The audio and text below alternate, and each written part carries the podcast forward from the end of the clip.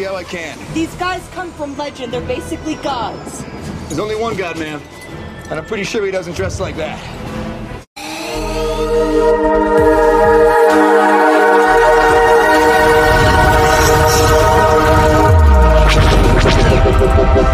This podcast is part of the Red 5 Network. For more Red 5 Network podcasts, visit red5network.com.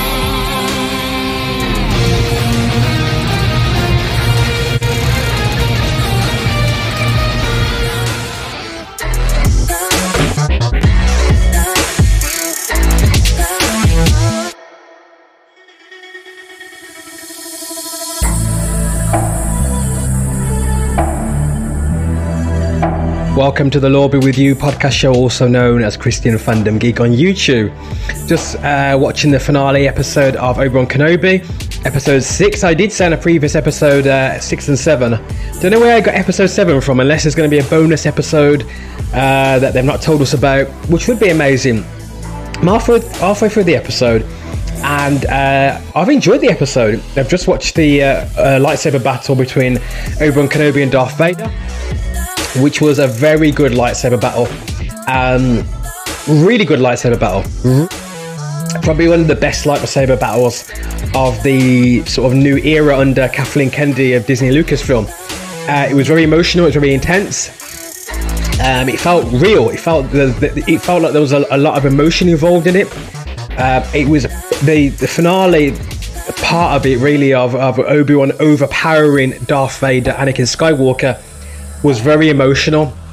And the moment when he slices uh, Darth Vader's helmet and, and he sees Anakin's face, and they bring in Hayden Christensen's voice in as well, was really good storytelling.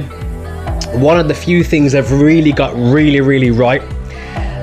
Just before that moment when Obi Wan was buried under the rocks, and it seemed like Obi obviously Darth Vader thought Obi Wan was, was was dead. He thought he'd killed him. Obi-Wan had to reach deep down, and he thought about Leia, and he and he, and uh, he thought about the you know the, the, past few weeks of his adventure. Now, this was a missed opportunity.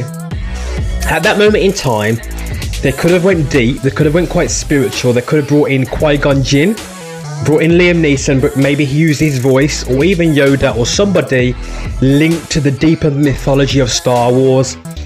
And what they did was a cop out they just went to him thinking about Leia, a kid that he's just that he's just mentioned, that he's just met. I don't know, a week or a few weeks ago.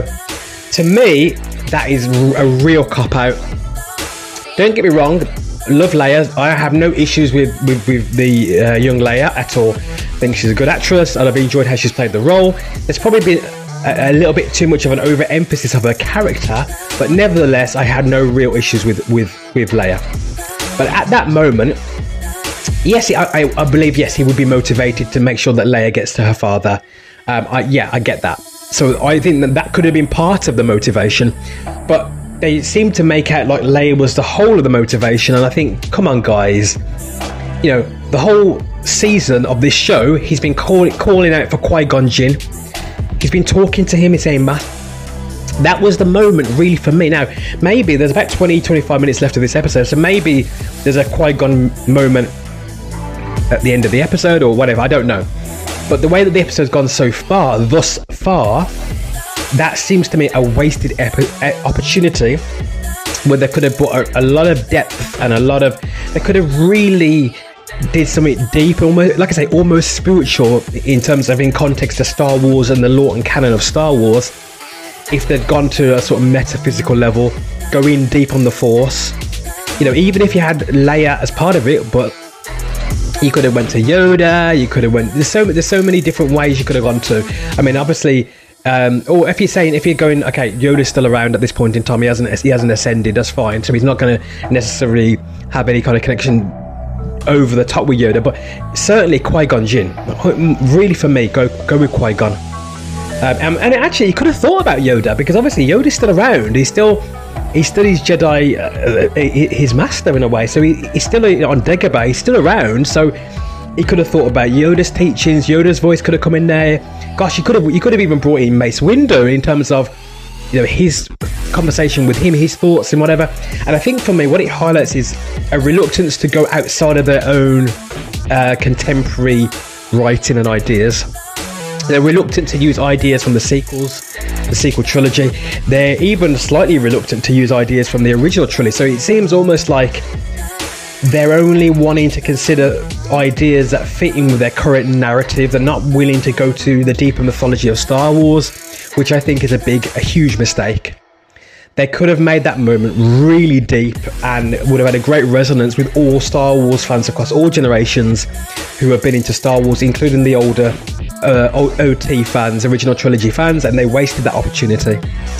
Having said that, I enjoyed the lightsaber battle. I enjoyed the technique of it. The flow of it was better.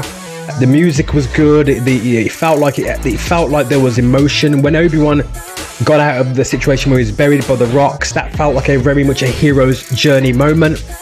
You know, it, it literally was the hero's journey. He'd literally, you know, got buried, almost buried alive and then he's had his apotheosis moment when he's risen up, almost raptured. You know, he's, he's, he's thrown those rocks up there in the in away. He's jumped up like super high, force jumping, and then when he's attacking Vader with those rocks, is that was his apotheosis moment. He's reached his apex. This is this is a strong Obi Wan now. I like I like this. I like that they finally showed us a badass Obi Wan Kenobi and even Vader acknowledges it in the fight and says, "You found your strength, Obi Wan." Um, it was good to see. It was good to see a dominant, strong alpha Jedi with the Force as his ally. This is what we wanted to see in the Last Jedi when we were talking about Luke Skywalker. Kathleen Kennedy, Rian Johnson. This is what we wanted to see. We wanted to see a dominant, strong Luke with the Force as his ally, like, kind of like what we've seen in The Mandalorian um, TV show with Luke Skywalker. So for that, I'm saying well done. Yeah, you showed me, and I would say, in terms of the story arc, I would have liked to have seen a stronger Obi Wan s- sooner, but because I was stuck, because I've stuck with the, show and, and other fans, some other fans have stuck with the show.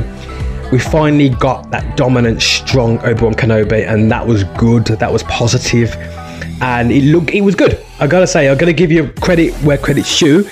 You did that well.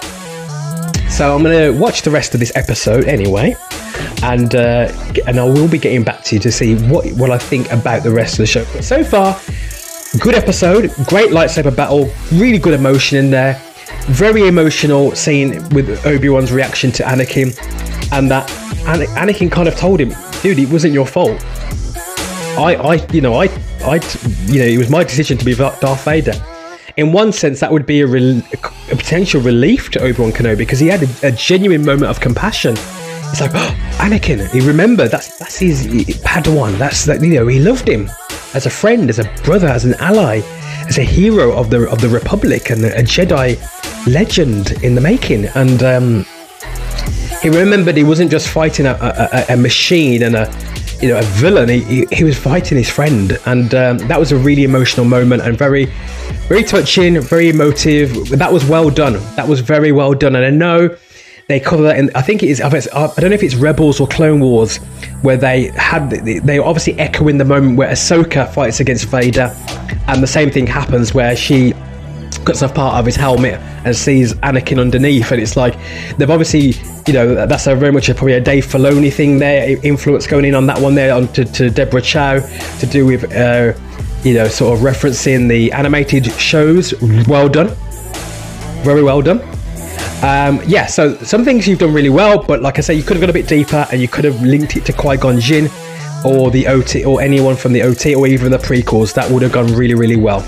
So, uh, yeah, I'll be back with you again very soon on this episode on the Lore Be With You podcast show, also known as Christian Fandom Geek on YouTube.